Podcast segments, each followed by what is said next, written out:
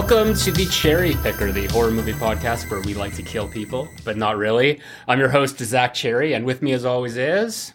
Eddie of Edward is Truth. And today we're talking about 13 ghosts. Thir- Thir- 13, 13 in and Ghosts. Ghosts. yeah. 2001, October 26, 2001 release date. Uh, and this is our 13th episode, so I wanted to do something thematically 13 to to weave in with that. I'm excited. Yeah. I this is probably I think like other than doing the Who Killed Who uh, in the Scream franchise, this is probably the the episode that I've been the most excited about, and I don't even know why. Um, oh, well, that's sweet. Yeah, You're excited. I think I, I mean, I, I, I was looking forward to it for sure. For sure. For sure. I can't speak. I think the thing is because I mean, like, I if I haven't expressed myself before, I hate remakes, uh, Yes. horror movie remake. Like, there's very few that I actually find enjoyable, uh, and and in, in some cases surpass the original. That's very rare. I think that 13 Ghosts, this is not like an absolutely great movie by any means. Uh, there, there's a lot of things about it that uh, really grate on me. But in terms of of just being like a remakes, like Dark Castle, uh, the studio that did this movie, as well as uh, House on Haunted Hill and uh, House of Wax, Ghost- like I Well, that's not a Ghost remake. Ship, Ghost Ship isn't a remake, but um, Yeah. but those three, uh, those are all pretty solid remakes. I know they've been like maligned uh, by critics and all that, but I mean, like comparatively to everything else, and I think that the reason why they work so well is because they're not really remakes per se. They're taking a concept that you know, for the most like the uh, House on Haunted Hill and Thirteen Ghosts were based off of William Castle uh, properties. House of Wax is something completely different. Um, but Yeah. they, yeah, I don't think House of Wax wasn't William Castle, but they, they basically just took the, the basic idea and made a completely new movie about it. I think like House on Haunted Hill followed a structure relatively closely, but with 13 Ghosts, I actually watched the original this morning for the first time ever. I'd Uh-huh. never seen it. It's not good. It's No. It's. I mean, I, the thing with like William Castle is that his movies were all about. We we kind of talked about this last week um, Mm. when we touched upon uh, just the way that The Exorcist was marketed. Like William Castle was Yes. totally just uh, all about the hype and the anticipation and the marketing. And I Yeah. think with this movie, the gimmick was that you had your your glasses. It was in 3D, Mhm. um, but you had the glasses, and those allowed you to see the ghosts when you when you put them on uh, throughout the movie. Um, so that was the big draw for him. And wasn't this the one? Maybe I don't remember if I'm remembering correctly. The um, for one of his movies, there was one where there were like be- either there were believer glasses or non-believer glasses, and like the believer glasses were like red and they illuminated stuff that were actually there. Like they like enhanced the ghost experience. Oh, And if you wore the blue glasses, maybe I'm misremembering. It, or it might they were. be. It might be that like he was so extra with like He his shit, but it was like, but people loved it. People went crazy. And the thing is, I think this this was kind of the end of an era because I was looking up, uh, like after I watched it, just like this this movie's so tame. Like nothing happens in it, and I'll and I'll get to like comparative points in the movies of, of just the, the differences between the original and the I don't even want to call it a remake because I, I, it's so loosely a remake.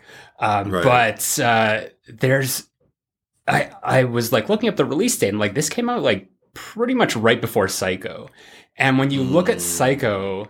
Uh, and I, we're not going to get into Psycho here. I know that you will. Well, it'll be like half the, the, the podcast if we do. But just Right. like that movie, I mean, today you watch it and you're just like, oh, this is just like some nice old like black and white movie that you'd watch with your grandma. Just like, no, at the time, like that, like killing Janet Leigh and like th- that whole thing in the shower, like that was edgy for its time. Mhm. Like that was like Yeah. damn near X rated if there was something like that in, in 1960. Uh, yeah. So I'm not even. um, I'm not even going to comment. I'll comment okay. when we do a psychopath. yeah.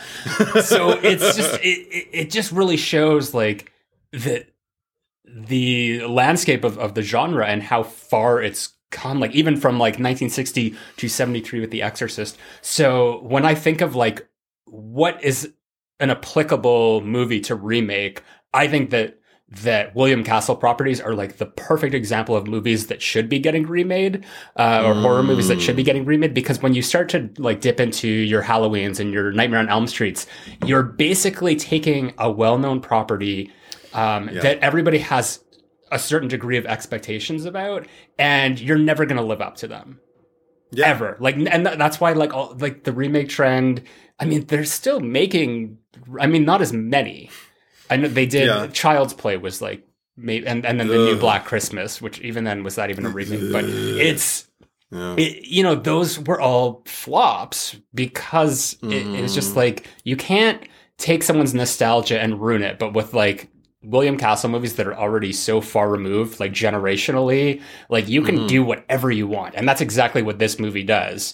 Uh, with mm-hmm. the the 2001 13 Ghost because it, it, the the basic premise of the original was just um, this family they're like falling on hard times. The wife actually never dies in it in the in the original. Uh, so right. it's like the the four of them move into this house that they inherit from their uncle, who actually died. There's no twist uh, where the uncle comes back, and he's not the thirteenth ghost. No, well, the the he the uncle Uncle uh, Cyrus isn't the thirteenth ghost in this movie because no, it's Arthur. If like yeah. technically, I, I mean that's technically. We'll we'll get to the the mechanics of the story because I think that's where the, the, movie, if there is a failure, uh, is where it fails. But um, yeah, they're they're just like uh, the the the main character who's like the uh, the Tony Shalhoub of the original. His yes. character's name is actually Cyrus. So they he wasn't Arthur. They oh. they like upgraded that, and Cyrus became the uncle. So he he's um like a museum curator and he like sucks at life like he can't pay his bills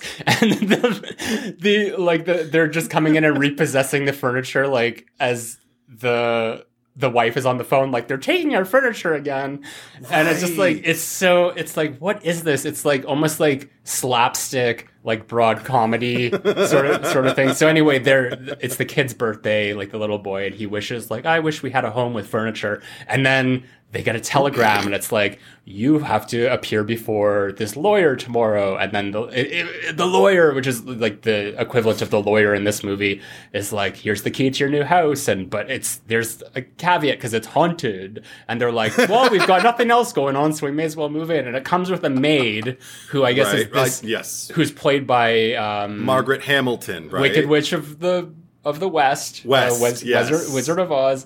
Um, so it just it yeah i don't know. I, am not going to get it too much into it, uh, it i'd rather talk about the remake uh, right. it's one- delightful to hear you like kind of retread those steps though because i have seen the original maybe two years ago, yeah. and uh, I, I, I barely remember anything besides Margaret Hamilton being in it, and I remember feeling even she was like vastly kind of underutilized yeah. for what her talents. She are. no, she was barely in it. Like she, and if she did appear, she just kind of like gave these like leering glances and would walk away. Uh, I don't think she had any dialogue until towards the end. But they oh they, they basically took her character in, in, the updated one and they kind of uh, they, they, separated her into uh, Maggie. The yeah. maid, and I, and I was thinking about that. Like Maggie, is that like a play on like Margaret Hamilton? Like a like oh my god, maybe. Um, and then also she's the uh, the Dennis Rafkin uh-huh. character because she's psychic, and then also like there's right. there's little bits of of Kalina. But the thing is, because the, there's no Uncle Cyrus in the original, like it's, right. it's Uncle like Zorba or um like Plato Zorba, some weird shit like that, and he is actually murdered by the the lawyer, and the, it's like the lawyer is the villain of the movie, and uh, oh. yeah, it's just it's, it's some weird shit, but um.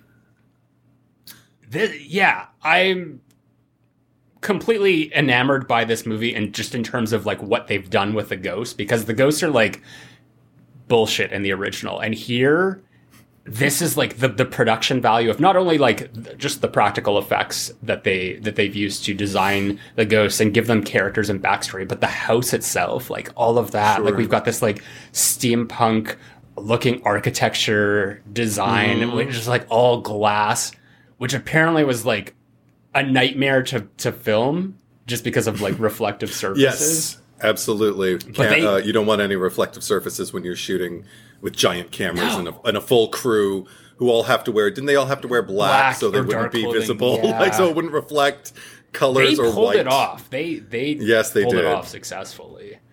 At least as far as my eye could tell. Yeah. Yeah, I didn't. I didn't go. Oh, there's a Yeah. gaffer. I was looking at like on. IMDb, and it was there's just like there's one scene where you can see the director's face, and I'm just like, eh, I'm sure you can, but I'm not gonna. Probably looks like a ghost. Probably it's probably. Fine. Yeah, you can just just just chalk it up to uh, that he's the the the 14th ghost. But what's your what's your history with this movie? Um, I had seen it um probably pretty soon after its release. I didn't see it in the theater. Um, I think uh, my sister showed it to me. And just kind of like in the name of like this is just frothy fun, and I watched it, and it was frothy fun. I did, I, I remember uh, laughing through a lot of it, and that doesn't that hasn't changed. Um, I uh, uh, but I liked it. But the thing is, I I haven't seen it often enough. I think I've seen it this uh, 2001 version. I've probably seen it four or five times at this point, and I still get things that I'm like, oh, I forgot about this. What is what is this happening? I mean, even like twists with the story. Like I completely forgot about the twist with Kalina.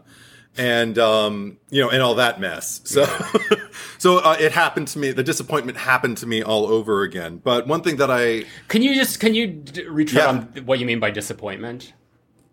oh, with Kalina, Oh, just being disappointed with her character. Absolutely. Yeah. Oh, absolutely disappointed because it feels like a betrayal. It feels like you set this character up to, you know, To be this, like Sigourney like- Weaver, like Exactly, this Ripley on the sidelines who loses her beloved. And so now that you find out, I mean, spoilers, folks, now that you find out that she's actually in league with Cyrus and seems to have been the entire time, you think, Yeah. so did she manipulate this other fellow? What was his name? Um, I don't even remember the guy's name that she was with. Damon. Yeah. Did she manipulate Damon? well, according to okay, because I was watching the the Scream Factory uh, Blu-ray, and they actually had an interview with the actor who played him, and Oh. I thought I found that very peculiar. Like they had. The, the first interview was with Shannon Elizabeth, um, who even her like she's not even in the movie that much. Like like she's such a headlining star. Actually, sidebar, I was there. They also have like trailers and TV spots, and I found this particularly funny where they're just like American Pie, Shannon Elizabeth is stuck in a house with 13 ghosts who all want a piece of her. Like, just imagine that in, like, Oh, the, Jesus. the, the trailer voice. And I just thought, like, what a ridiculous fucking TV Yeah. spot. I, I, like, it was hilarious. But anyway, like, that was her big kind of, like, claim to fame before this is, like, she's Of from uh, the American Pie movies. Um, but yeah, she's barely in the movie, but they had like a like an interview with her and she was just like, "Oh yeah, like reliving like going to Canada to film the movie." And like she'd actually didn't even know that this was a remake until like halfway through, which I mean, like I don't blame her because it's it's not even really. Um, but then they had the second interview was with the actor who played uh Damon and I I forget his name, it's like Matthew something. And it it was funny because I, was so much more interested in what he had to say about the movie, even though he's in this one scene. But he just like he Mhm. just had this energy about him that it was just like I wanted to like hear him tell stories uh, about the whole thing. But he like everything from his one scene at the beginning in the, in the junkyard, like he had so much information about it, and just in terms of like Oh working with Matthew Lillard and F. Murray Oh. Abraham, and then his death effect, which like sadly, I guess like it was a really good effect, but then it didn't get to be seen because uh, Matthew Lillard walks in front of the camera and he's like blocking it. Uh, Oh. during that thing because it's like you got to like highlight Matthew Lillard, um, Right. who's also in this movie, by the way. Uh, FYI, Yes. No, this movie has like a really solid cast, and that's Mm-hmm. because I mean, like, because you do have uh, Matthew Lillard, uh, Tony Shalhoub, uh, F. Murray Abraham, Mhm. Embeth Davidtz, who I mean, like, you're Uh-huh. just talking about like Kalina, like that's that's another thing. Like, she's she like just in terms of like horror movies like army of darkness uh like, Yeah. so she is um horror movie royalty she was also the teacher in matilda for anyone else who, who just outside of horror And movie like was the, childhood uh, nostalgia Uh, if, if you're familiar with Bridget Jones' Diary, she was the woman who snapped at Mark Darcy and uh, asked Bridget, "Isn't she in her little bunny outfit anymore?" But um, yeah i don't know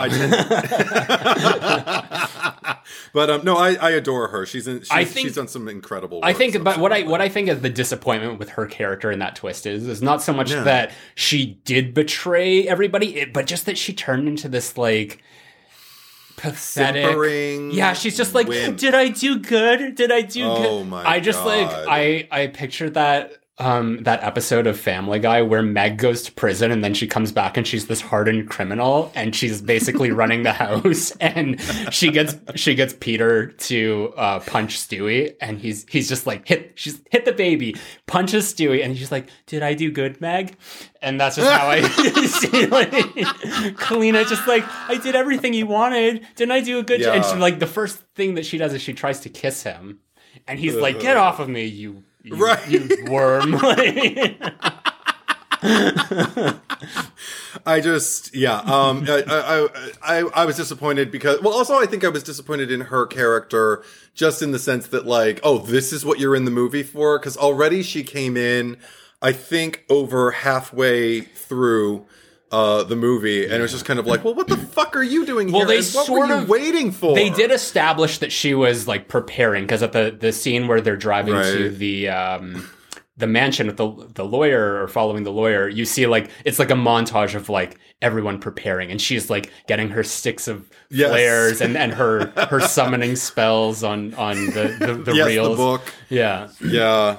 The Mm-hmm. ocularis uh, is that, or is, or the arcanum? Is it the arcanum? I have no I- idea. This all is- of these words, I wrote down all these words, and I realized I have no context for them, so I don't know what is what. Well, this But is where the movie loses me because it's, and I think it's like by the time they, when they do all kind of coalesce when um, Kalina shows up, and then her and and Maggie and uh, and, uh, Tony Shalhoub, Arthur and uh, Arthur, and, yeah. and Dennis, and they all go to like hide out in the library because they're like, this is the safe place. And then it's like it's like exposition time, and I don't think like the exposition was bad. Like it was interesting because I loved like they were still going through all of, all of the ghosts, but I'm just like, what is the? I don't understand what's going on here. Like, what is the uncle's end game? We don't really they don't really elaborate on that. It's just like he's just evil for the sake of being evil. Like he wants Yeah. to open this thing, but it's Well, like, he wants to rule hell, basically. but they don't. But they're it's very. Like it's, it's it's it's not set out very well. Like they, they don't explain it because I mean like because obviously he has Mm. like all the money in the world. He's got more money than God. Um, but Samara Weaving, ready? Um, but I'm just like, what is? The, the, what's the purpose of it? Like, it was just all these like, oh, the eye of God and blah, blah. And I'm just like, okay, like you're throwing all these fancy words out, but like, how does it kind of weave into the story and through like uh, watching the features and, and listening to the audio commentaries there uh, steve beck the director was very much like you know we wanted to make this movie about family and just sort of like have a, a more of like a, like a human element to it and just like that's what kind of like the the the, the story will be about in the end uh, so it's it's more just like here's the MacGuffin of just like the eye of God, and we're gonna uh, like o- open up hell or or whatever. right. and- But I and mean, the but the things that I appreciate most about the movie, I think I'm, I align with you in the sense that, like, you know, all of the lore, it's it's kind of bullshit. And, and as they're talking through it, I'm just kind of like, yeah, yeah, yeah, yeah, yeah. At least there's visual stimuli to accompany all the exposition and just kind of like get all 13 ghosts straight. Because at that point, I don't think all 13 of them have manifested in a way where I can go like, I, or uh, 12, shall we say. Yeah. All 12 of them have manifested in a way where I can go like, I know what the 12 ghosts look like. You know, like, um, some of them you really, the first time you get a good look at them is when she's just going down the checklist of the firstborn son, the torso, the bound woman, the withered lover. Oh, is Arthur's line. But um, watching it with, watching it with closed caption, he's just kind of going, God, oh God, and then, oh God. anyway, but um, I, I what I what I do appreciate is um the grandiosity, and I think that's what I appreciate. Probably any of these Dark Castle movies at their strongest points, even the weakest fare, tend to kind of like lean into this uh, genre feel, this this insane um, Uh, that's the only way I can describe it. Like, uh, all I can say is like, well, the opening title is still sa- like the sounds that accompany it. It is gears shifting, but you don't know that if you're watching this movie for the first time. So it actually sounds a lot more like a roller coaster, and it gets me kind of like in the mind of like a carnival at night, where I'm just Yeah. kind of like, oh, I'm ready to have fun. I'm ready to, you know, get scared, but not really. You know, like, but I'm ready for like, you know what? That, that's the Yeah. perfect way to d- describe the Dark Castle remakes. They were fun, and Yeah. I don't find I don't find like Rob Zombie's Halloween fun. I don't find the Nightmare on No. Elm Street remake fun at all. The the Friday the Thirteenth remake, um, it it has fun for sure. I think that that might be an exception. Yeah. But I mean, but it's not the same level of fun as these movies where like you described, like it is like a like a carnival. And I think like even going back to House on Haunted Hill, the movie uh, that Dark Castle made that, that precedes this one, like you have the opening scene, not the not the direct opening scene, but where we're introduced to the Geoffrey Rush character, and he Sure. he runs an, an amusement park, and they're going on the roller Uh-huh. coaster, and it's like what a wonderful way to just set up like who this guy is and what this movie is about. Like it's just like he's a trickster, and there's going to be you're basically in like like on a on a scary spooky ride. Of, Yeah. of, of, of just like random shit. Um, and, and and plus the intent of the filmmaker to like deal sonically with their audience as well as visually like i can really get on get on board with Yeah, that I really feel like these movies, uh, like the Dark Castle ones, like really should be reevaluated because I feel like in 2001, just like with the landscape of, of horror at the time, like they were so unforgiving of you know anything that remotely that, that did not meet Oscar caliber.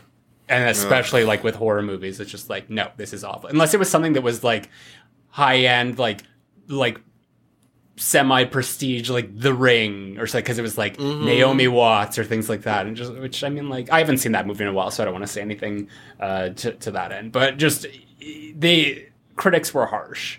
We'll, we'll just leave it Yeah. at that. And um, Yeah. I actually, uh, it, it's funny that you mentioned the ghost because you you don't get to see a lot of them. Like there's some who are more prominent than the others. Um, but I've heard this thrown out there before, and I want to kind of like touch upon this on the podcast of just like what would you feel about if they were to ever make like a like a Netflix or Prime television series, like a 13 episode thing, and each episode kind of dedicated to each ghost of, of just like a, a backstory to build up to the the, the oh. climax. Because I I'm, I mean if, if people who you know have seen the movie because they don't actually go into the backstories of the ghost but there was a special feature on the original DVD that was ported over to the Blu-ray of Yeah. just the the history of each character because they actually made full fleshed out stories. Like each one of them has a name. Actually like yeah. I, I want to go through all of them on here because I, I think Okay. that they're so fascinating. I gotta find it because it's it's listed on IMDb. But um, that was all like, while like you're Steve Beck. yeah No, go ahead. Yeah. no while, while you're while you're doing that i can i can um answer your query about like uh would i want that I, i'd be really really res- reticent about anything horror based that's coming from netflix but i would still watch it but um I don't mean Netflix, but just as an example. exactly right like no, any streamer, yeah. platform any platform that i could stream uh 12 episodes based on uh uh or i guess 11 because we need the the the mother and the son the great child You and the could dire- do yeah. You could do you could do twelve episodes because you could do. eh, Like eleven, 'cause- and you would put those two together, and then the thirteenth Yeah, yeah. would be like like whether whatever it was, if they actually are recreating the the the Kriticos family, as it were, and then to, to get to the, the last episode and kind of like the revelation of of Arthur's, uh, or even another family even maybe they or even all, another, like yeah, scenario. and yeah It doesn't have to be, be. interesting it doesn't have to. You don't have to have the the the same mansion or, or anything like that, but just like the the thirteen ghosts kind of like thrust together into a new.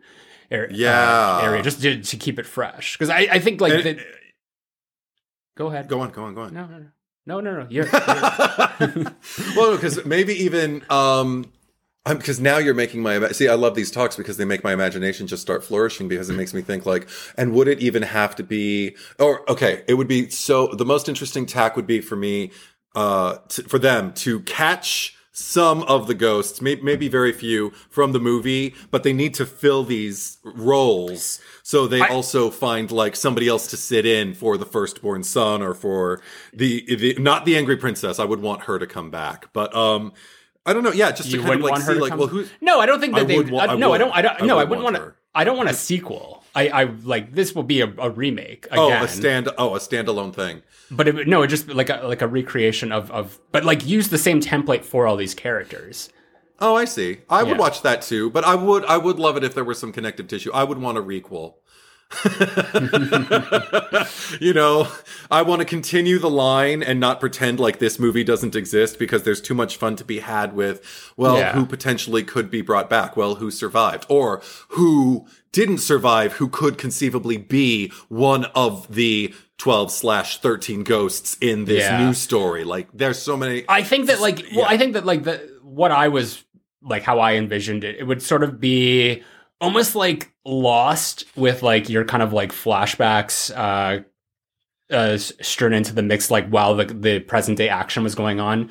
So in that case like you could have the family like move into the house and then like the first episode and kind of like start to get a sense of like oh this is so wonderful but then sort of like find something and then it it sort of like leaves you like it goes back in time and maybe there's like Right. three flashbacks per episode of just establishing you know if they start if, Mm. if they're going in order of you know wh- whatever care the, the first uh one is the the firstborn son but what's interesting about like about each one of the like they all their stories take place at varying points in time uh Yeah. and obviously the the withered lover is the the most recent uh and that actually made me think like did and we might have talked about this before off pod um but did was her death was that fire started by Cyrus, Cyrus. and his people. Like, because it was his- because it was sort of like a thing it's like i needed to have her as to fill the role of this ghost and i needed to have my my nephew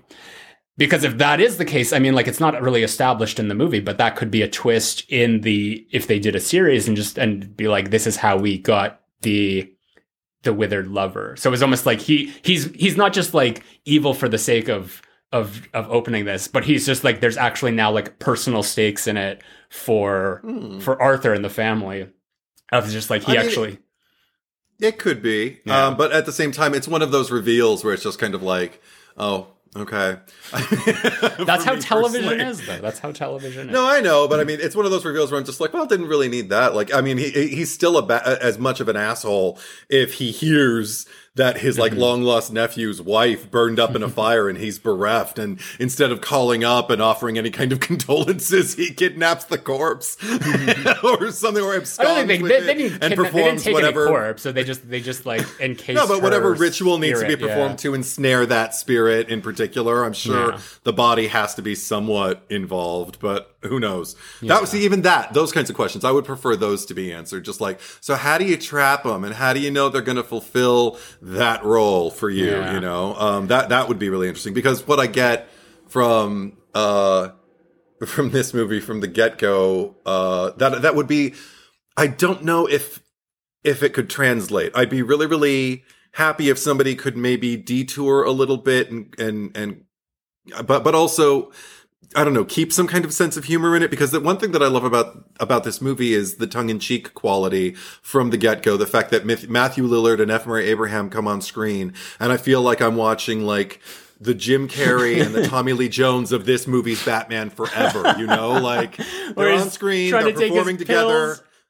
Yeah, The pills go flying up in the air in slow motion, like like we're an anaconda with the the nail coming out of the floor, and Matthew just being like, uh, trying to catch them in his Yes, and then there is a truck full of blood and a cube, you know, Mm-hmm. and we and we're just kind of like intrigue and Cyrus and just you know all of this, you know, and then juxtapose that with like the opening credits and the idealism of this family with their I love you, you know, happy birthday, get the kids. And then her EKG beeping and failing, and I miss you, mom. I mean, I didn't time it. I should have timed Yeah. it, but it's like ninety seconds or so. I would imagine of Just just, the like you know, 360 th- this around the room to- montage. yeah. yeah, just like a three sixty in the room, going from like you know th- this this it's wonderful. effective. It's effective, It is. and that's the thing. Like, because I mean, like, we're we're now in a time where where opening credits don't exist. Like, you get the you get the Right. the the title of the movie. Sometimes you don't Sure. even get it until like the end. But you know, Mm-hmm. you that if you get anything, that's the most you get, and then and then movie starts. And back then, I feel like that they were already starting to transition away from that. But this was, you know, I feel that you could still have your credits if you're doing it in, a, you know, a way that is still effective to the storytelling. And that's all you really needed in this movie. And then you also you make everyone happy. You get the cast, and it's just like, oh, there's my name and and the the writer and and and, and all that. So Right. I would argue it goes one better than just kind of like establishing the story. It really furthers the tone. Like, you know, all that heightened reality you were witnessing in the opening sequence, that's not going to stop. You're going to see a bunch of people uh, slouching toward.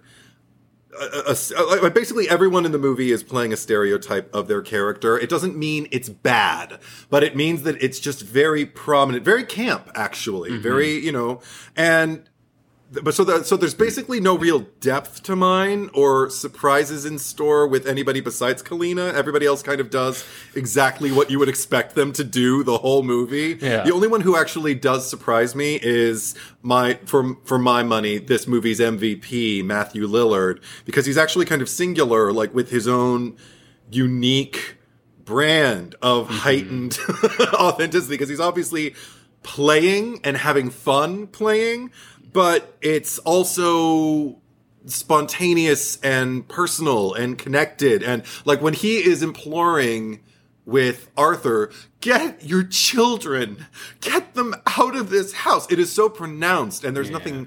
It, like Well, it's very that- melodramatic, but it's yeah, also I mean, very that's- earnest. But that, that's Yeah. the purpose of him just, just being that empath role and- Yeah. and, and you know like what what comes with the territory i love that we get our our uh, traditional matthew lillard drool or spittle like that's just, that's that's basically his and go-to. veiny And forehead. veiny forehead spit Scream- like dripping out on the floor it's just like you- screaming till your face is red and your mouth and chin are all wet. That's, you're that's not Matthew Lillard. You're not uh, doing horror right with Matthew Lillard unless you have those components.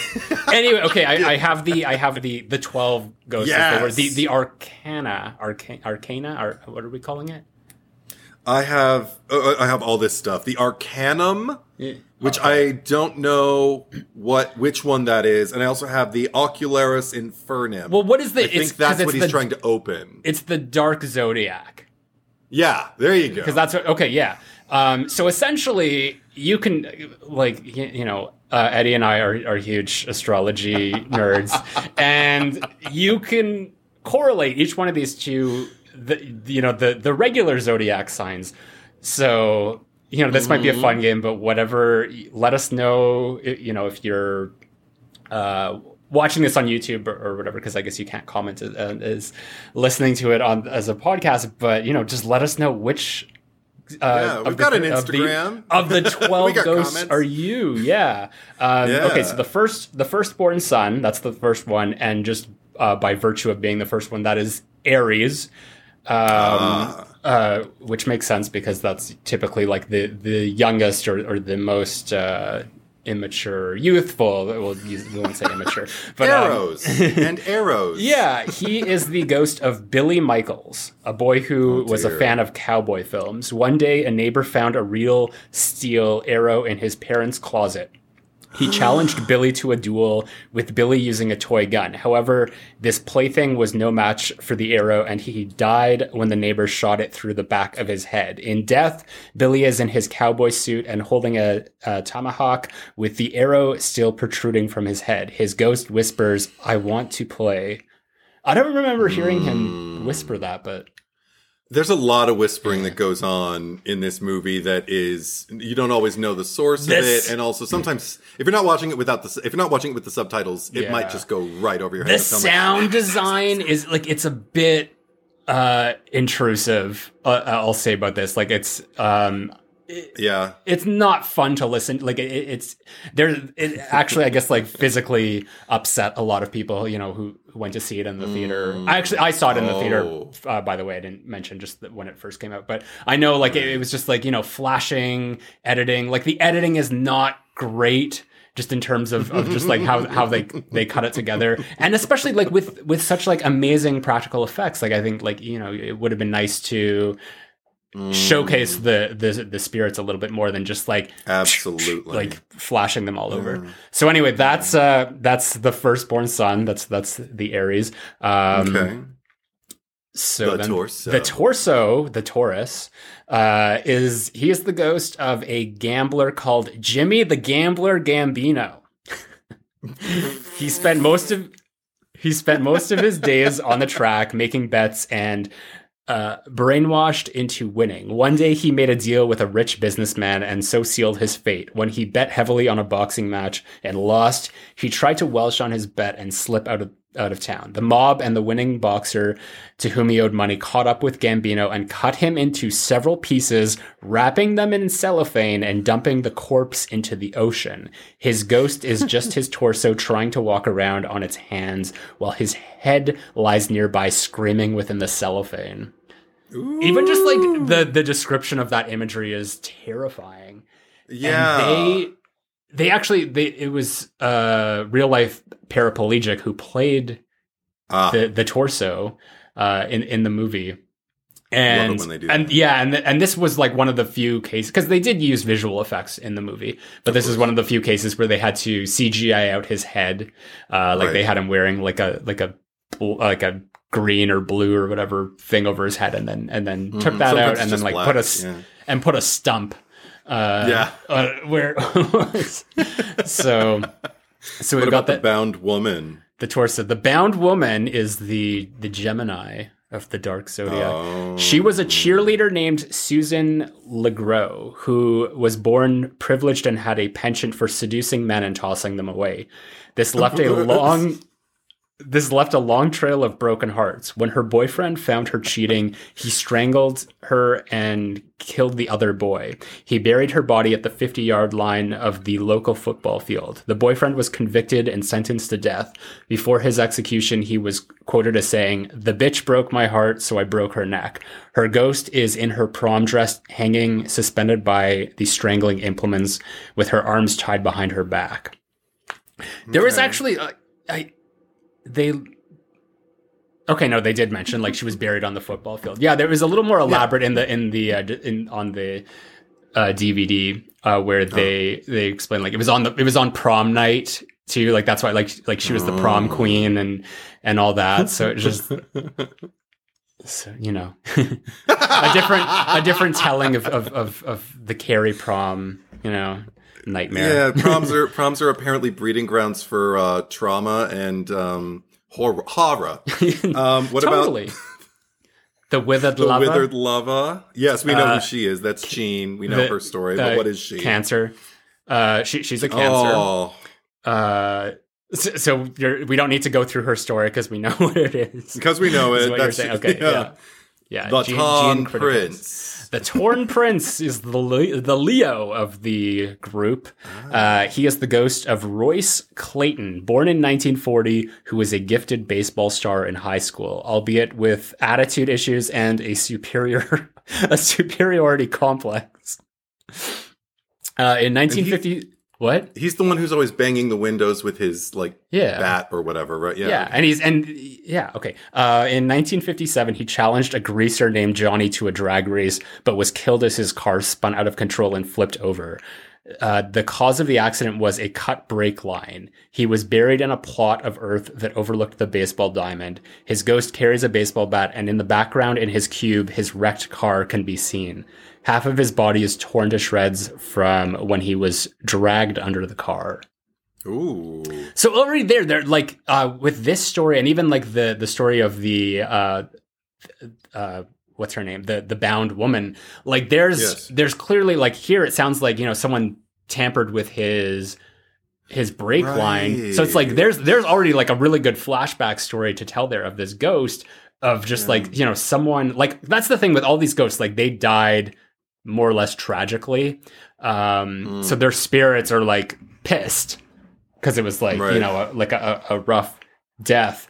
But you know, you, there's the, it's they're they're so diverse, or just in terms of like you know, there are different periods of time taking place. Like it sounds like this was in the 50s. Uh, I, I'd say the withered lover. That sounds more like it. You know, it could have been in the 70s. Um, uh, the the the torso one, like that could have been like I don't know, like the 20s or the 30s or something. So it's just like they're they're encompass, encompassing like all these different points in time of just like collecting these ghosts and and you know where they they come from. So that was uh the torn, the torn the torn prince. So the, the angry princess. angry princess. You should have just read these with your your skills. Is and- that and- and- it? Am I an angry princess? you? uh, Well, the angry princess is the Virgo. Is that you? Yes, fabulous. Uh, she I'm so is fucked up. She is Dana Newman, who did not believe in her own natural beauty. Abusive boyfriends Hmm. fueled her low self esteem, which led Oh. to much unneeded plastic surgery for imagined defects. Oh no. this is tragic. I'm literally feeling. I feel You're- for her anyway. Yeah. But hearing her backstory is making me really sad. Keep going. Eventually, she got a job working for a plastic surgeon, getting paid in treatments rather than cash. Alone at the clinic one night, she tried to perform surgery on herself, but wound up blinding herself in one eye and permanently mutilating herself beyond saving. Oh. She committed suicide in the bathtub by slashing her body repeatedly with a butcher knife, um, which I think is a kitchen knife because that's what we see her holding. But okay.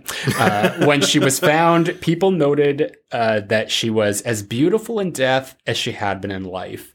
Her ghost is naked, still carrying the knife she killed herself with, and showing all the wounds, and the inside walls of her cube are splattered with her blood. In her bathroom scene, the phrase, I'm sorry, is visible on the floor in blood.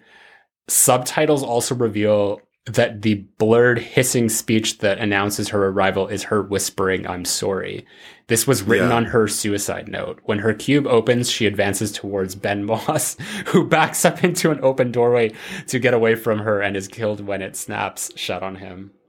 I don't know why that was included in there. We'll we'll get to we'll talk about that after we're we get we get there because there's Yeah, there's how dare you laugh at my sister Virgo's pain and I'm not laughing at her pain. I was laughing at the the I know The, uh, the Ben fate Moss. of Ben Moss. Yeah. Right. um Mr. Trustworthy. So that's Um, Virgo. Next is the Pilgrimess. Also, what what I, I'd say that the the story of, of Dana Newman that that sounds about like 90s, 80s or 90s maybe. If we're if we're making what with all, what with all the surgery and the fact that Yeah. like she's at a in a state where she can like get them repeatedly all over her body and Yeah. still live like she didn't die in the surge on the surgeon's Yeah. table so yeah that that makes me think it must be advanced enough that it was very recent yeah. she has a very contemporary look too you Yeah, know? yeah, totally. Uh, so the Pilgrimess, uh, Libra, Yes. Uh, Right. She is the ghost of Isabella Smith, an English woman who traveled across the Atlantic and settled in New England during colonial times. She was an outsider to the town she moved into, and this isolated her from the other townsfolk. She was found guilty of witchcraft after livestock began to die mysteriously. When she emerged from a burning barn completely unharmed, she was sentenced to the stocks with no food or drink until she died. As a ghost, she is still locked into her stocks. Yes So, so it's probably Clearly. like 1600s.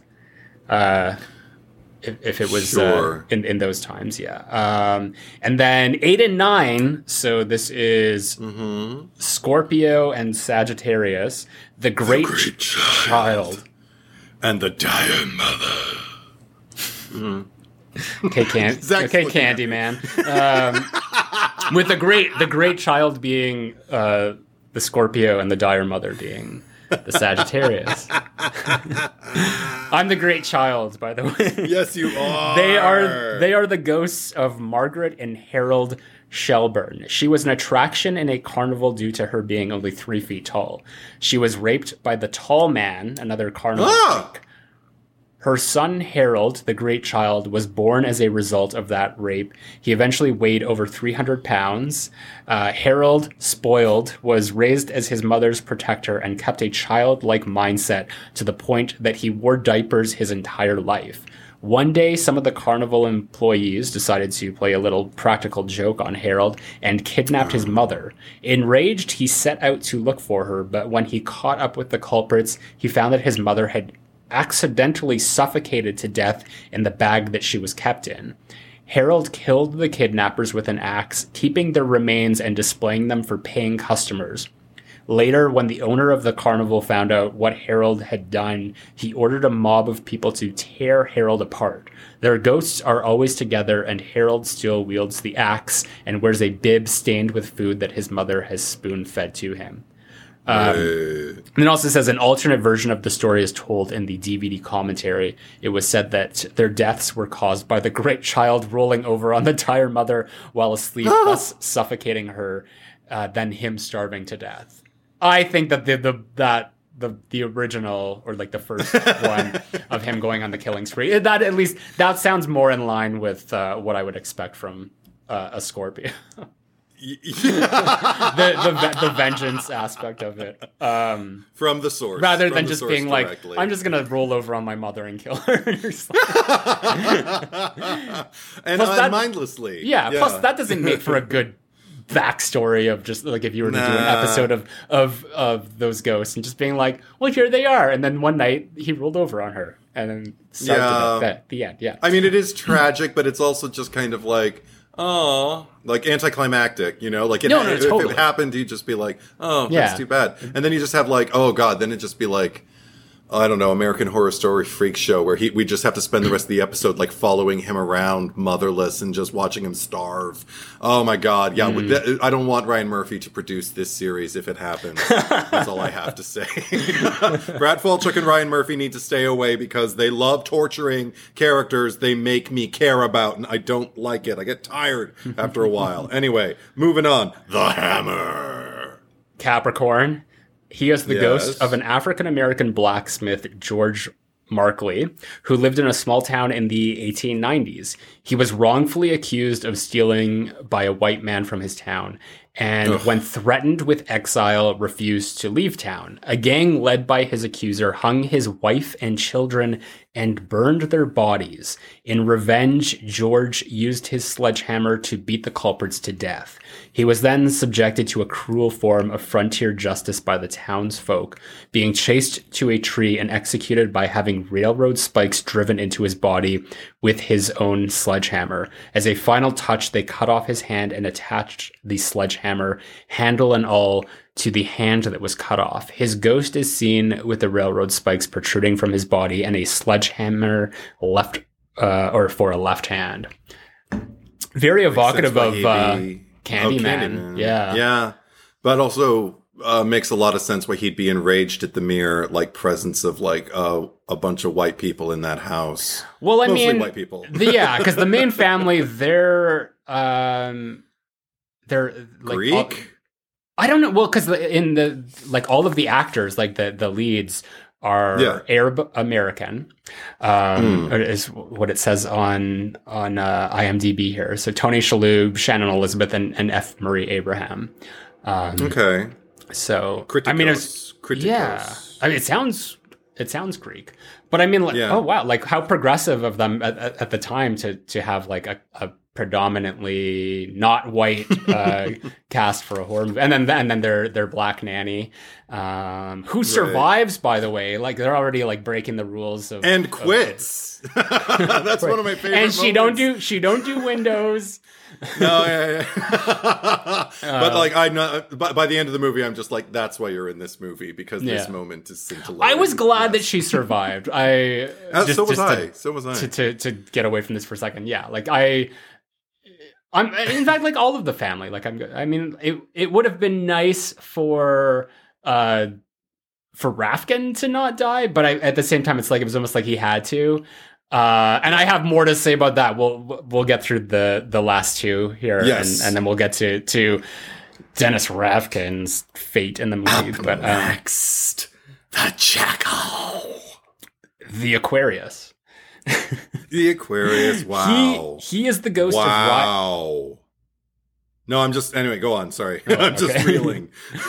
He is the ghost of Ryan Kuhn, Ryan Kuhn, uh, who was born Kuhn? in How's it spelled? K U H N. That's Kuhn. Kuhn. In my ex- in my experience, K U H N is Kuhn. Kuhn. Uh, okay. Kuhn. Yeah, I was thinking like when like cool when like cool. Uh, Ryan. Kuhn, who was born in 1887 to a prostitute. Ryan had an insatiable lust for women, rape, and murdering prostitutes. Wanting to be cured, he committed himself to Borehamwood Asylum, but after attacking a nurse, he was put in a straitjacket and thrown in a padded room. After years of this imprisonment, he went completely insane, scratching at the walls so violently that his fingernails were torn completely off. The doctors kept him permanently bound in his straitjacket, uh, tying it tighter when he acted out, causing his limbs to contort horribly. Still fighting to free himself, Ryan gnawed through the jacket until the doctors finally locked his head in a metal cage and sealed him away in the dark basement cell. There he grew to hate any kind of human contact, screaming madly and cowering whenever approached. When a fire broke out in the asylum, everyone but Ryan escaped. He chose to stay behind and face the fire. As a ghost, his arms are free from his jacket and the bars of his cage are ripped outwards, showing that he may have escaped his bindings again sometime before the fire started and that his cage may have heated up enough to where he could have ripped it open before the fire consumed him. Okay. Yeah. Can I just say that the character in and of itself is one of the most successful of the movie because I already find him to be probably the most memorable out of all of them because he's someone I never forget. Mm-hmm. I remember that's one of the things I walked away from the movie the first time I mm-hmm. saw it was just, oh, the jackal. But also just, okay, now that I'm hearing his backstory, he is not just horrific and scary, he is disgusting and oh, beyond like any kind of uh, I, I, there there will be no sympathy for the jackal. Never. No no sympathy for you, sir. I mean, he does. He wanted to um, be cured. He committed himself. So he had he had an understanding of, of what he was doing. He he he turned himself in. Well, good for him. I think that there's there's there's redemption uh, in there some somehow. Um, I ugh, I'm disgusted, but it's okay. he is the most terrifying. Like I, I admit, he's the most iconic and Right. the most terrifying. Like that first moment as uh, Shannon Elizabeth, what's Kathy, uh, is like putting on the glasses. Yeah, she's putting on the glasses, and you see him just through the lens the first time. Like that is freaked me out. And they actually didn't use that in the trailer. In the original trainer uh, trailer, it was the pilgrimess who appears uh, in the glasses when she does that. So maybe they they were just trying to keep the reveal a for secret them. for yeah, just showing Yeah. showing uh, false imagery in the trailer. I like that. Um, Me too. so anyway, yeah, he, um, and even there's a, a line that uh, Matthew Lillard has in the movie where he's just like, "Oh, the the jackal's out," and it's just like he's the Mm-hmm. I forget the line exactly, but it's just like basically he's the worst one. Like if if if the kid's Right. down here alone, like he doesn't stand a chance against the jackal. Yeah, right, right. right. Um, and then the Last, the juggernaut. the the, It's Pi- the Pisces. Um, Yes. He is the ghost of a serial killer named Horace Breaker Mahoney. Uh, standing seven feet tall, he was of such grotesque height and appearance. Well, that's that's rude. Uh, that everyone ostracized him as a child. His mother abandoned him at birth, so his father raised him, putting him to work in the junkyard crushing old cars. After his father died, Horace was left on his own and soon went mad. He would pick up female hitchhikers and drive them back to his junkyard, then tear them apart with his bare hands and feed them to his dogs. One day, he picked up an undercover female police officer who called for backup uh, for a SWAT team to surround the junkyard. Since close combat was impossible, the police instead uh, struck the yard and arrested the giant. However, Horace broke free from his cuffs and three officers lost their lives. Quickly, five SWAT officers took out their guns and brought Horace down in a hail of bullets. When he finally went down, they shot an extra round into him just to be safe. His ghost still shows bullet holes all over his clothing and the wounds, or and the wound that finished him. Um, that is very evocative of the opening of Jason Goes to Hell. I just like think like undercover undercover FBI like you know they, they set a trap of just like this the innocent like female hitchhiker just like yeah I'll get a ride Right. and they're like Right, yeah, I'm. FBI. They should have I say, blown like- him up. no, well, who knows? Maybe they did, but, um, Yeah. eventually. But no, he. This is the thing. He's one of the least memorable ones for me. It made me sad that he was the one that they were trying to catch. I mean, obviously they were. I guess they were trying to catch them in order or whatever. But the fact that they were trying to catch him in the beginning and that he was featured so little throughout the rest of the movie was kind of sad for me. But the thing that I think makes me the saddest about this movie is the fact that on the face of it, every one of these ghosts seem to have Actually, I, I'm going to go against what I said about all the living characters, um, or the characters who we see alive at some point, um, about them like having no depth to mine. The ghosts, as characters, seem to have like uh, boundless depths to mine, and uh, e- e- endless opportunities to interest us and to thusly terrify us and um or even just entertain us with their with their backstory. Like i get nothing but enrichment from hearing you read these descriptions and i can't help but think the movie is barely what 90 minutes long? So I would have uh, usually I want them to shave like a good 10 or 15 minutes off a movie because of too much whatever exposition or you know too much suspense building that isn't done successfully. This one if we could have just spent an extra 10 minutes or so just kind of like not even okay, not even necessarily giving exposition to these ghosts so much as giving each one of them kind of like an opportunity to really take the stage and display how they disturb the air differently than the other ghosts. Because one thing I will say about them, a lot of them have a very similar kind of, "Ah, ooh, ah, ooh," you know, and then just jump cut to, yeah, I'm not here. Now I'm here. And now, Yeah. you know, and it's just, yeah, it would have been nice to have, have stylistically and ci- cinematically just like a little bit more to discern them from each other. I think it only would have helped the movie. And I Yeah. like the movie, but I, I, I would I think I could have the ghost the, that was the, the strength of the movie um, Yes. and it and it shows through but it's just like that would have been something like that they um, you know i don't want to say that anything should have been, been done any differently other than maybe um, eh, they could have done it like like redrafted it uh, another time or two Yeah. just to just to make the the story and the characters a little bit tighter but and also just like remove the uh, annoying sound design and uh, and flashy editing um, that you know might cause uh, uh, someone to have an uh, epileptic seizure? attack or seizure. Yeah, um, yeah. but uh, everything you said, like that, that's why I think that this would work so fantastically as a show because you have the opportunity to go back and establish each one of these characters and what they mean to the lore of the Arcanon, uh, Ar- Arcanum. Arcanum. Yeah. Or Ar- Arcanum? Maybe. I don't know. Yeah. Whatever. Who cares? and then obviously the thirteenth ghost, as we find out in uh, in the movie, is Arthur, or like his sacrifice. Like it, it's like a human sacrifice that's needed. But I mean, like he doesn't die, so I think it was just like it was just like an act of love. Like that's what it was. Which I mean, like thematically, like you could still work that into the movie. I just thought that it was it was kind of it was very rushed, like just the way that they handled it in, in just in terms of the story. Oh, I don't think it was. I don't think it was ineffective. Yeah, I don't think it was ineffective because everything that was going on, like you have the ghost all standing around in that in the circle. Um, Yeah, that was pretty cool. Turning around, like this is like this looks awesome. Like I love everything about that. But also the fact that like his children, and, and I use the term loosely. I don't know how old Shannon Elizabeth Kathy is supposed Yeah. to be, but the fact that Kathy and uh, what's his name is it Bobby. Dennis? Bobby, who Yeah. Dennis? Dennis is Bobby's World. Um, I just like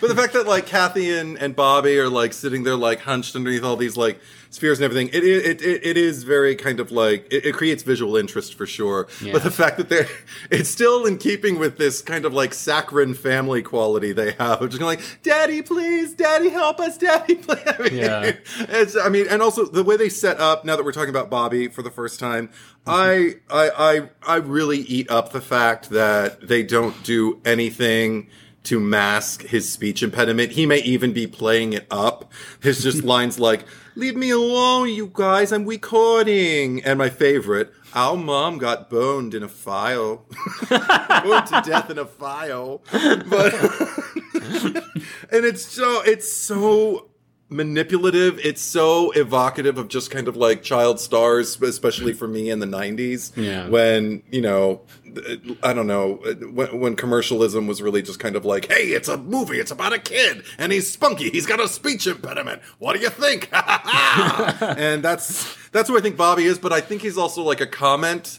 on that character. Like he is that little boy in that idealistic family that is now crushed at the loss of you know his his his mother and the the, the maternal figure of the family, and um, it, it really just fits in alignment with everything the Kriticos Yeah. are about. Well, the I like kids, that. I mean, like they're th- that's basically all. They just have to be there to drive Arthur to to do what he needs to do because like they're right.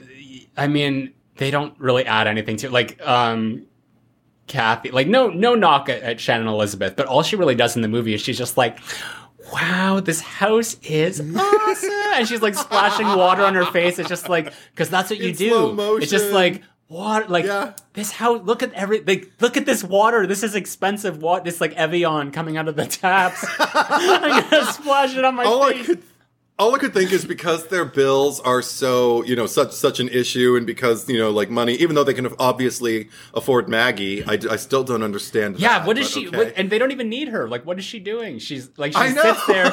She's she's not making breakfast. She's got like rollers in her hair, and Kathy's Uh-huh. She's doing teaching Bobby how to curse, cooking. And she's yeah, and she- yeah, just being like, oh, I and Kathy's making yeah. breakfast. Yeah, Yeah, so just like what, like why do you need her right now? I mean, like I guess I guess maybe she's like the the au pair, like she specifically takes care of Bobby. But then in that regard, like what's all these the toys lying around and the scooter? That was another holdover from the original because I uh, uh, something I noticed is that the the boy Buck in that uh, the son he was uh, always um uh, on roller skates in the house. And they were like don't ride your roller skates in. so it's just like now they've upgraded it to a scooter for Right, right, right. for Bobby but also maybe it's supposed to. I mean, again, I'm like I'm mining depths that probably aren't there. But maybe if we're going to go there with like character motivation and everything, maybe it was Arthur's way to try and like fill like some kind of gap that he felt with his wife's absence. It's just we just need an a, an older woman, you know, just another woman in the house, Yeah. and we'll hire this woman Maggie. She seems like she'll be great. She'll bring some spirit and some life Yeah. to the house, and then she's just sitting there eating breakfast with all of them, just kind of. but um, She but has I'm, some I'm of the best lines in the movie that I love when uh, she says when when they're like, "What's going on here?" and she's just like, "Did the lawyer split?" You're right. I also love the Rah- fact that Maggie's Rah kind Digga. of default. Yeah, Rah Digga. yeah, who, I love who that didn't? her. She, she this was um, like one Yeah. of her first and last movie roles. Like she's Oh. a she's a, a musical artist. I guess she was just like, Yes. Yeah, it's not for me. Uh, it, just in terms of uh, of Because she did the song at the end of the at the end credits, right? That runs Yeah. during the end credits. Yeah, sounded like her. And um, but one thing I love is that uh, Maggie's kind of default reaction to anything remotely emotional, uh, uh, in in a revealing kind of sense, is you always see her in the background of the shots, just cupping her face, just you know, just covering her, like, oh, this is emotional. But uh, and really like Maggie's the one that kind of saves the day because if it wasn't she for totally her, is. uh, messing up with the With her turntable spells. yeah. skills, yeah. Hearing you do that is the highlight yeah. of my day. She's the she's the Ripley of uh, Thirteen Ghosts. Right. She really is. Yeah. she really is. But oh, okay, but also like uh, to piggyback on what you were saying about Kathy, you're absolutely right. I, I feel like she did everything around her new her new chosen room, but spin around and sing a song. You know, like Yeah. it's and it's funny to me because I feel like um, again they were set up with this very idealistic kind of life, and even though their lives took a pendulous turn from th- this idealism of like grinning American family to like this tense dysfunction of real life America. They all seem, all of them actually, even in the trip over, like Arthur looks over at, at Matt, at, not Maggie, at, um, um, Kathy. He's just kind of like, I feel like this could really, you know, change things for us, don't you? No, And I think like, he oh says. gosh, I think his line is like, "It looks like, things are starting to get better." It was almost like there was an inflection. Right, it was like a question right. mark, and it's like you. This morning, you literally had like all this debt, and and you had you spilled coffee on yourself, and you were yelling at your kids, and it was just like, Yes. things are starting. It was like it's almost like this is too good to be true, but he's just like, it seems like things are getting better. Just yeah, like I they're all too eager doing it in like a Ross right Geller voice there. I think we're doing it. they're just- they're so anxious to just jump right back into this like blissful glee. Um, like the house has already solved all their problems before they've ever even seen it. which And is totally that's such a that's such a human uh like emotion and reaction to have to this this scenario it's it's like it is too good to be true but they like they want it to to be good. And that's why like the, the it, enthusiasm at the beginning when he's just like we're moving in.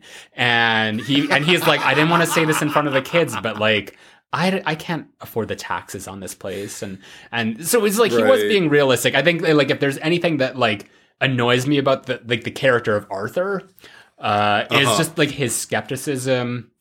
After like shit has already happened like you've literally seen Mm-hmm. your daughter get pulled down a hall by an invisible force and like her like shirt and bra like Yes. clawed open Yes. that that he's just like And she's lifted this is crazy air. yeah this is crazy talk and he's just like i don't believe like and just like what is it gonna take other than now the jackal coming and like scratching your back for you to to believe that what's going on like that's the thing like i mean obviously like i personally believe in weird shit but i mean even, even if i wasn't even if there's something in, in life that i didn't believe in and someone was just like i need you to at least like entertain the idea i'd be like okay like let me let me at least understand like hear your point and try to get on your wavelength of what you're saying just so i can at least have a little bit more information for whatever even if i don't believe you um, that i at least Mhm. need to understand you to navigate the situation if i'm still with you in this house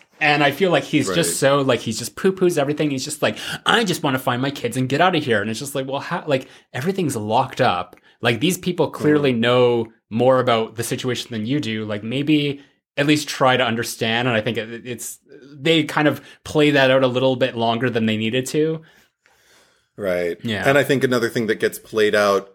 I mean, it, a lot of it was happening to the point where all of a Mm-hmm. sudden something new happened, and I was like, "Oh, this is the most interesting thing to happen in a while." It was all the, the just the shifting of the doors. Like, yes, it is cool, but the fact that we—I don't know how much screen time we spend just kind of watching them maneuver around these doors, and it's Yeah. it's. It's like hogwarts in there just like it's always moving. It is, but again and again, like if I if, if I got a little bit more variation in the way these spirits disturb the air, then it would be you know it would be interesting. It'd be like, oh, what is what's going to happen now? What like what kind of Yeah. how are th- how is this one going to try to kill you? It's not just going to be like the same old kind of like stop. You know, I mean, I at least- uh, I uh, uh, like jump cut, jump cut. I like that they established that there's the the Latin written on the wall, like on the glass, and then on the Yes, floors as well, because yeah. that at least established like they actually like set rules, uh, to the filmmakers and the storytellers of just like how these ghosts operated, because the ghosts like it. I mean, first of all, they're all corporeal. They can, you know, they're not. It's not Oh, like they're they're putting a hand and it's going through you. They're actually like Yeah. physically present. Um, but also like you know But they can't go through walls. Yeah, they can't go through Yeah. walls. Um, so it's like the ghosts in this in this universe, like that's how they operate. So I did find it funny that like all of these ghosts are kind of like stuck in the basement, but Yeah. the the angry princess like gets out, and then all of a sudden she's already upstairs. But I guess maybe that's because she was the first one to get released, that she was able Yeah. to go upstairs before any of the uh, like the the the stuff or like the Any the walls and, the- and, and and shifting. Yeah, Yeah, once Ben Moss was out of uh, the running, she was free to kind of like move about the house as she pleased. Yeah. But um, even like after uh, Kalina's bogus uh, introduction of the idea of the sacrifice of the broken heart and everything, one of the, the most interesting thing to happen to me for a while was Dennis's offer to help uh, find out if Arthur's kids are still alive. Um, I don't know. It again, it's it's a character that I feel needed to be played by Matthew Lillard because because we got laughs when we needed them. We felt empathy for him when, uh, we needed it, and we also understand any impulse he feels and wants to follow up on and any reticence like any any any kind of hesitation he feels i trust Yeah. but You know but what the I'm fact that he's willing to make that personal choice i really appreciate it because But- like he it's almost like like you any contact he has with people like because he he tries to touch Yeah. uh cyrus at the beginning he's like don't you be getting any ideas or something and it's and when uh when arthur touches him he's like don't touch me because it's like i can you know feel your your history and there's even a, a, Yeah. a point when when he's like pretending to be the power guy and the the lawyer is just like what are you doing here and he's like oh oh don't, hands like don't touch me sort of thing but it's just like at the beginning of the movie he already had like w- weird vibes from Kalina. Um, so it's Mhm, like maybe mhm. her her shift or like her turn uh, could have been um, at least uh, clued to us, uh, you know, a little bit early. I, you know, I don't think they did a good enough job because he he was still sort of uh, uh, Cyrus's lackey at that point and he's just like oh yeah. Yeah. i'm gonna like fuck you guys you're coming here to you're like the peta of uh of for for for human spirits right right right. Greenpeace or whatever he he said. Um, but yeah, like he he and even when Kalina showed up, just like what's she doing here? And it's just like, yeah, Mhm. maybe we should have paid more attention to what uh, what Rafkin was was feeling about her uh, the people around him. yeah Um, maybe I wanted to. Well, okay, let's talk about the lawyer for, ben moss for a minute here. jesus Um, because that okay, I, you know, a lot of people like they talk about Ghost Ship, uh, and I feel like the only time I ever hear any like positive thing about Ghost Ship is the opening scene. yeah Which I mean, it, it's a it's a great opening scene. I don't know if it's Yeah. like out of like all the Dark Castle movies, it's like my favorite opening scene. Um, Mm. I just think that it's like it's so much better than the rest of the movie that it's It like is. it's like okay, but um, I don't know. Like it, I lean more towards this because it's a very similar death of just getting sliced in half with the with the doors. sure That Mm. I you know I'm I'm like I would probably rather watch if I had to like go back and I'm just like I have one scene I could watch the the death on the like the the ship or like all the people or the Yeah. scene with um uh, Ben Moss, and I would choose the Ben Moss Mm. one because I like that's actually like it's frightening. It's still very visually well done. Whereas the Ghost Ship one, like I find that kind of funny actually, with all the people like getting split in half and then and then crawling around looking for the other half of their body.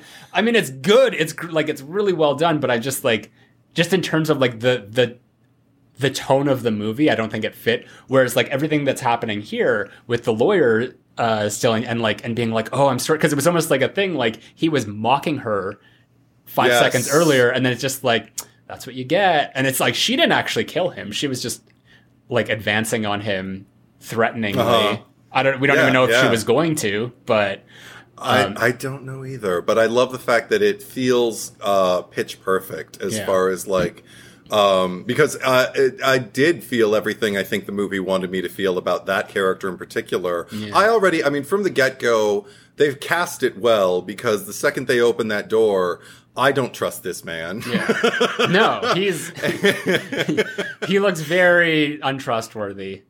And the fact, also the fact that like he uh, chooses to antagonize uh, Dennis so uh, early on when he finally like discloses like you know, who he really is and everything like that, and that the way he's talking about him, I'm like, I don't like people who talk about other people that way, even if they are just trying to cover their ass. But I think you really believe things like that about people too. And then the the, the final uh, uh, nail in the coffin for me aside from all of the the two-facedness and everything like that even more so than that is the lack of respect for the ghosts Yeah. the fact that he's like walking past them like they're i mean i've seen people do this in zoos and like exhibits and things like that where they think because something is encased or trapped or whatever that they can uh, make fun of it and they can taunt it even if they're not like tapping the glass or whatever but it, but just i don't know a lack of, of, of respect it bothers me and i i i could never walk through that basement No. without almost dobbiting and just kind of like going "Uh, peace be with you you know I mean, It's almost like just the- walking down the, the, the cell block of like Silence of the Lambs. like we're gonna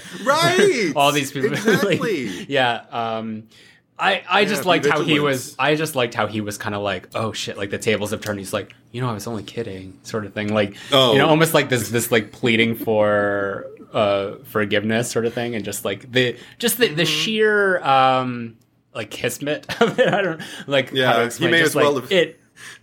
it, he, it, it was it was all meant to be. He he deserved that. Um, yeah it couldn't have been better if he would have just put his hands up and go like no i'm gay i'm gay i mean if it helps and then, and then she does like she does like a head tilt and just like Yeah, she does What? a head. Tilt.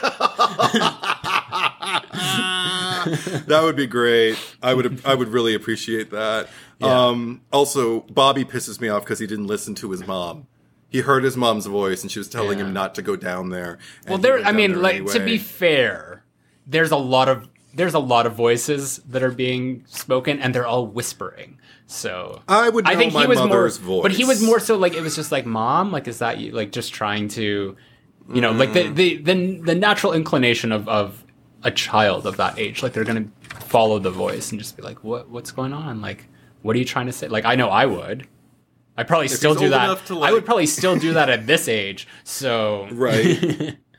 I mean, If he's old enough to record with his radio, then he's old enough to mind his mother. But um, anyway, Oh, I'm now I'm just making fun of his speech impediment. I'm sorry. um, one thing that I wanted to um, point on, I just I thought of and I, I couldn't see it any other way.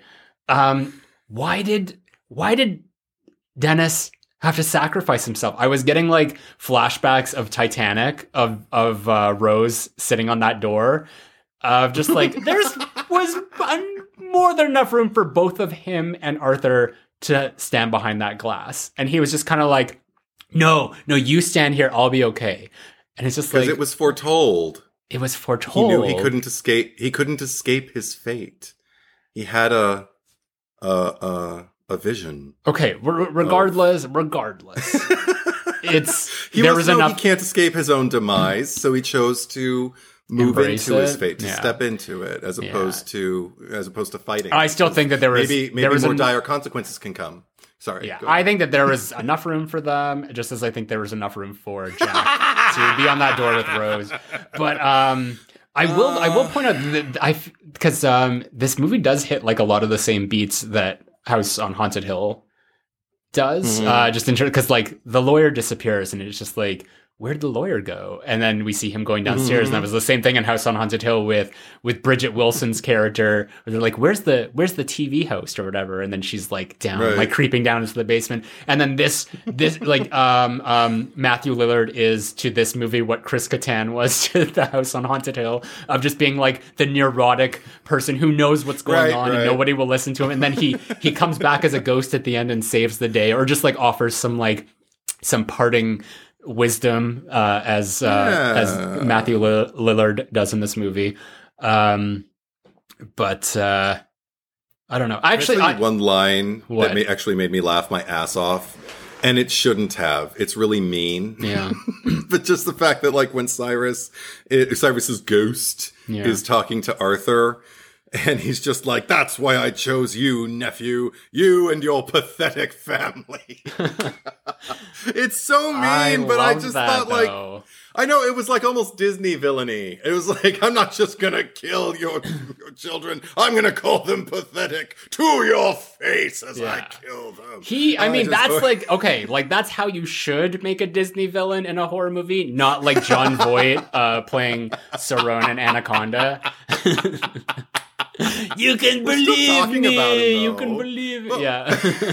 but we're still talking about him, so I, you know, I mean, Yeah. but no, I, He, I but he's one of like the lower tier villains. Like uh, Uncle Cyrus would be like way up there. He he he'd be like you know with the with the ranks of Jafar and and Right. Yeah. But I do have to say, I will never forget that Jon Voight was in Anaconda, and I already I love F. Murray Abraham. Amadeus is one of my top ten movies all time, but um, I forgot that F. Murray Abraham was even in this. So when he when it happened, but again, um, I loved his little will with his little kind of Ouija board background. it looked like a screensaver that he was doing his video will. Off feel, do you remember that? Do you remember the computer game Myst? no, It's like a, it was it was like an adventure like point and click thing and there's puzzles and and you go to like you warp to all these things and there's like books and stuff and it, and it just had this very like opulent look to it and that's like that actually reminded me of uh or like watching the movie reminded me of, of Myst because there's like all this stuff with we just like this is my life's work because they'd have like th- these people show up and like they'd open books and there'd be like a video of them in the book. Um and it was just like and they were they were all like pretending to be good and virtuous and there was like there was like fortunes for you. But of course they were all evil and uh we're gonna Right. fuck you over in the end. Uh but it's just like even the house No, it, it, it, it feels like that environment of just like moving through this house and it's just like i'm gonna go click on this area here and and go see what what's up there. But um i don't i mean Oh, like now I'm sad that I missed missed missed. Missed um yeah very 90s game like you know computer yeah, game. Fun time. Yeah, I'm, I I wouldn't forget that F. Murray Abraham is, was in this, and and I guess like this is not his typical caliber of movie that he would do. And I remember like hearing on the uh, the commentary tracks, they're just like, yeah, like he knew what the material was. I think it was just like Yeah. he needed the money, but it was just like I'm going to just make the most of this. Like I'm gonna have fun with this role, and Yeah, you know, totally. you, you know, you feel that like you know everyone was professional uh, on this, just in terms of Mm-hmm. like of the actors, and, and I'm sure the the crew as well. So yeah, yeah, And I really appreciate uh, just the way they wrap things up. The fact that like I actually I I, I didn't mind. I mean I I don't want Dennis to, to expire, but the fact that it was manifest before him, I'm like, well then there's your fate. So when, the fact that he gets to come back as a ghost and give his final nudge, is he maybe the Arthur. thirteenth ghost? Maybe. See, this is the thing. I think it's open to interpretation. Like message us with who you think the thirteenth ghost is if you're listening. But Yeah. um, but I I just had It's a question. definitely not scroll Kalina. across- No. Okay, what's your what's your question? We'll talk about her her her demise. Yeah, no. The question just that scrolled uh, a- across my head uh, as Dennis was giving Arthur that final nudge, just kind of like leaning, uh, kind of like that cop around the corner. You know, uh, well, back in the old days, not anymore. But I mean, you know, just like that. You know that that. You know that with just standing there, like leaning against his, you know, Well, he like and he was like cleaning his lamppost and- glasses or, or something like. Yeah, like Yeah. he was on his beat, just kind of like keeping an eye out, making sure things all happened the way they needed to and everything. And I just thought, is anyone more lovable than Matthew Lillard? I don't think so. In that moment, I couldn't think of anybody, and I just thought he that's just something he brings Yeah. onto the Gosh, maybe just they like- should bring back Stu. You know. or bring back Dennis in this one. Make him the thirteenth yeah. ghost in the Netflix series, you know, or whatever. But um, I also appreciated the fact that mom gets to be pretty again, and of course, I love that Maggie quits very vocally, and that that's. I mean, I don't, th- I, I don't believe that she does quit. I mean, she, she just quits like that night. But they probably there's a, there, you know, if you stayed around after the credits, they'd probably like all go out onto the front lawn as soon as they figure out how to get off of that like center thing in like the middle Yeah, of that, that big thing. hole. Yeah. because Um, she is going to have to help them get yeah, off that thing. yeah, she can't just leave. She's But I can just see her like sitting out on the front lawn and, and just being like, like, come on, Maggie, we, we you can't quit now. Like, we have to go home. we still got bills. They didn't make any money here. Like the house got No, unless there's like some insurance thing, but I I can't see that working out for them because it was like the house that exploded itself. But um, Well, Arthur can write a best-selling book. You know, an account of what happened. sure. and they they have the records like whatever wasn't demolished in the explosion Yeah. can, like, that will be the records. that will be the, the the the Netflix series. It'll be like uh Arthur is now he's written a book about this and and they're adapting it into a, a series. Yeah, How meta. I'd watch that. yeah. Um. Oh, that sounds very Stephen King. Actually, get him on it. Ah, yeah. um, I did want to. I, I did want to jump back to Kalina for a second there because actually, there's there Go is one part of. I mean, most a lot of the the things that are annoying are you know come with her character, just the reveal. But I especially hated her demise, and not so much just because of like. I mean, like of a few reasons, really, just because it was one of those things. There's just like you slug. Like I'm done with you now, so I'm going to like trap you into this this wall thing and he's just like he's just like yeah i told you that human sacrifice is, is part of the thing It- it- it's just like okay you were stupid you got betr- betrayed by you know this person Mm-hmm. apparently like the uh damon uh, at the beginning that was her fiance it's not it, it wasn't explained anywhere in the thing but i guess like in the production notes Oh, it I thought they were the- married because it's two straight people, and I always assume a man and a woman. well, apparently, like, allegedly, like it was the fiance, but it's just like you you murdered your fiance. Yeah. Help! I can't seem to find my fiance. I don't know. Sorry. Um, Seinfeld No. there for you, but um, uh, Yes. the uh, like just. ah, fuck. Yeah, I hate her, but the death itself, I guess like it was originally a lot gorier. Like there was like, you know, maybe even like Hellraiser levels of just like practical effects of like gore of just like a head getting squished together. And it, it, it even like it, it's such a whimper of like it like just the way it goes out where it's just like doo-doo-doo, of just her head like squishing like a grape satisfied. with like the I was just fake kinda like, yeah, that's Yeah. what you get. I don't know. yeah I know no, I didn't want it to be any any more uh, ornate than Yeah. it was because No, I, no, I, don't, I totally. didn't They- want her to take up that much room in my movie. So but that was the thing. It was just like as long as you're gonna be here, you may as well, you know, die effectively. And they Die did. well. Yeah, they did. They did film it like that way. It was like you know a little bit more elaborate, Oh. and they removed it because they were afraid that they were gonna get hit with a uh, NC-17. Um, so I don't know where that footage exists if it if it does anywhere, but you know it it, it should have been included. I'd watch it. Yeah. I would watch it. Yeah. Yeah, just to see her die more. And there was there, yeah, there was all this other stuff with her because I guess like that was the thing, like the disappearing children. Because I mean, at, le- at least with Bobby, like that was done as sort of like a setup to to scare the rest of the characters and and uh, incite them into looking for him. So we didn't need to see like what happened. But when Kathy went missing, like she was literally not like not even a foot away from them, and and Kalina was just like, "Yes, look at all this information in the in the book." And I guess like I don't know, did Uncle Cyrus sneak up and and he's just like, "I'm gonna grab you, cat," or just like how that would happen without her making any noise. It, it, it was one of those stupid things in the movie where it's just like, where did Kathy go? Um, then I'm just like, okay, It- like that was the movie being stupid. But then you have to imagine that like Kalina had both of the kids tied up somewhere, or even if they weren't tied up, they were like in a in a in one of the ghost encasements, and then she's just like, Sure. come on, I'm gonna tie you up and put you like just." I'm like, okay. I, there's like a movie there, or like deleted scenes of just like Kalina like setting the bait of the children on the thing because he's like, go Right, tie up right, the right. children, or you know, and and she's like, I don't know if I She can probably do- would have been.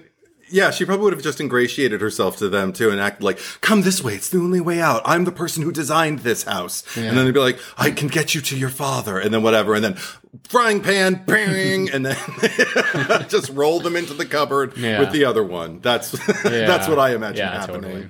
totally. uh, anyway, Anything else? I think I think I, I think I'm good. I think we can get to. I mean, unless do you have anything else to say? no, I'm good. Okay, let's get to the cherry picker then.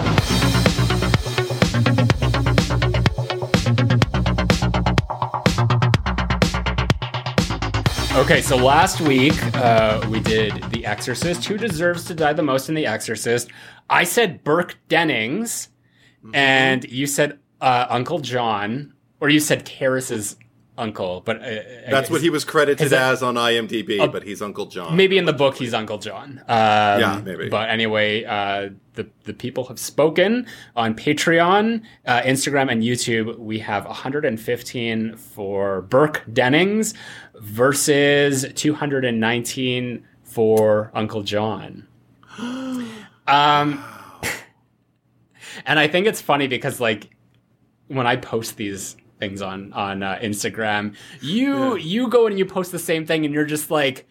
It's like nobody will know who Uncle John is. You need to be specific, and you're just like Karras's uncle, and he did, and like this is what he did. He like put the I don't. Yeah, you I had like a whole description because I you were afraid. vote for this loser because, like, he put his sister in, a, in an asylum and blamed his priest nephew for it. Something like that. Yeah. Yeah. I just think But, it's mean, funny no, that you even- that, that you're just like nobody will know who that is. I need to like, but apparently, But it's also because there, th- there's no case made. I want to make my case. You know, it's Yeah. my it's my story. I shall make my case, and you know, and, and if somebody sees it there, then maybe they'll want to lean in my direction. I don't know. okay. Well, um, uh, Sierra Sindrell says I voted Uncle John. Mostly because I think Eddie deserves to win one of these, and I liked how Oh, passionate he was with his explanation. oh, how sweet! Thank Um, you. Yeah.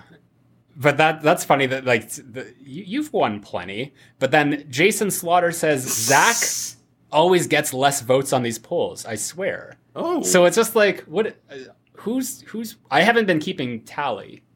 Neither have I. Yeah, we don't- We should look back and know for. the No, I think it's better if we don't. It's just more. It's you know, Oh, all right. Okay. if you want to and just like have bragging rights and be like, I won another one. Like, Well, just to find out who you know who, like, you know, not bragging rights, but just like who is in the lead. I don't know because I don't know. I don't really care, but it'd be interesting since people are bringing it up. Yeah. Uh, Go Cor- on. Corey Weston says, I need to rewatch the movie and reread the book. I don't remember an Uncle John. Oh, there you go. Hmm. Uh, but I know it's heavily hinted at, uh, implied, and theorized that Burke molested Regan. So just Right. off that deserves death. So is that a thing? Like in the book, it was implied that he. That's why. No, it's it's. I don't think it's even a thing in the book so much as it's something that has become part of the discussion. Yeah. Um, there are people who question whether she's actually possessed or not, or whether it's just a manifestation of like her hostility towards Burke for molesting her. I would have brought it up on the pod, but we were talking about so much. There's still so much more to cover, but that's Yeah. something I actually saw like an like an, a 90 minute video essay uh, talking about it in depth and citing like you know the interactions between Regan and uh, Chris, where Regan is you know like uh, uh, uh, like kind of like masking her, I guess, hostility or her animosity toward Burke Dennings, and even the way she asks him, it kind of creeps me out now when I watch her ask, "You like him, don't you?" You know, and it's like, oh. Oh, oh, oh, oh, gross. Yeah. So anyway, but I mean, it's part. It's just part of the discussion now. Yeah. Yeah. Savage Visuals says The Exorcist is a gem, and bye bye, Uncle John. I don't like uncles. wow. Okay. So I probably didn't even. You See, like my opened up some. Probably. wo- you opened up some some wounds there. I'll just say. I got the uncle haters vote. Uh, Marshmallow says, "Shame on me. Never watched it, but exorcism exorcism is not my stick. I watched Stigmata quite some time ago, and although that's something different, I can't really find too much joy in these possessed or evil spirit stories." Um, Oh, okay. yeah, fair art. enough. I yeah, I yeah. I think I've seen Stigmata once, so I don't remember it all. I just remember I don't like remember it either. Patricia Arquette. Yeah. And there's like a scene where she's in the bathtub. Um, Okay. I don't remember. yeah. Anyway, so I I would assume that The Exorcist is is a thousand times better Yes. than than Stigmata. uh, but anyway, you get uh, first dibs with the thirteen ghosts. right. Oh, also, we kind of we we sort of briefly uh, broached the the subject last week. I don't think we'll have an issue this week, but just in terms of like what qualifies as as a contender for who deserves to die the most, and we were saying that you can't pick super not like it, it needs to be human. We didn't really we didn't really Right. dis- discuss the rules, but I mean we didn't. We didn't really agree on anything. Yeah. But if if Zack wants to make rules, I'm willing. to I think that there should be He rules. is. If you're, you know, So like no, zombie, no zombies, no like no Okay. creatures or like it needs to be people. Human. Yeah, Human. human. Okay. Cool. Okay. Um, because I I have a human. So my choice, my choice for this week is Kalina. Mm. And simply put, Kalina is a loser. She is a spineless sellout who betrayed a dopey family's trust, all just so some old white man could rule hell. So she's a dumb fuck up. And she's not her death her death isn't interesting. I I I love Embeth Davidtz, but I forgot she was in this movie too. And then I forgot the reveal that she was actually like in league with Cyrus the whole time. And I just I I think she's actually probably if I'm gonna criticize the writing for any of these characters, I think she's probably the the worst written character also in, in the movie. So uh, you could pluck her out and and find some other way to like get Cyrus what he needs or something, and I think it would make it maybe even more interesting. Let, let one less person to spend time with. So yeah, I choose Kalina to yeah. die. You?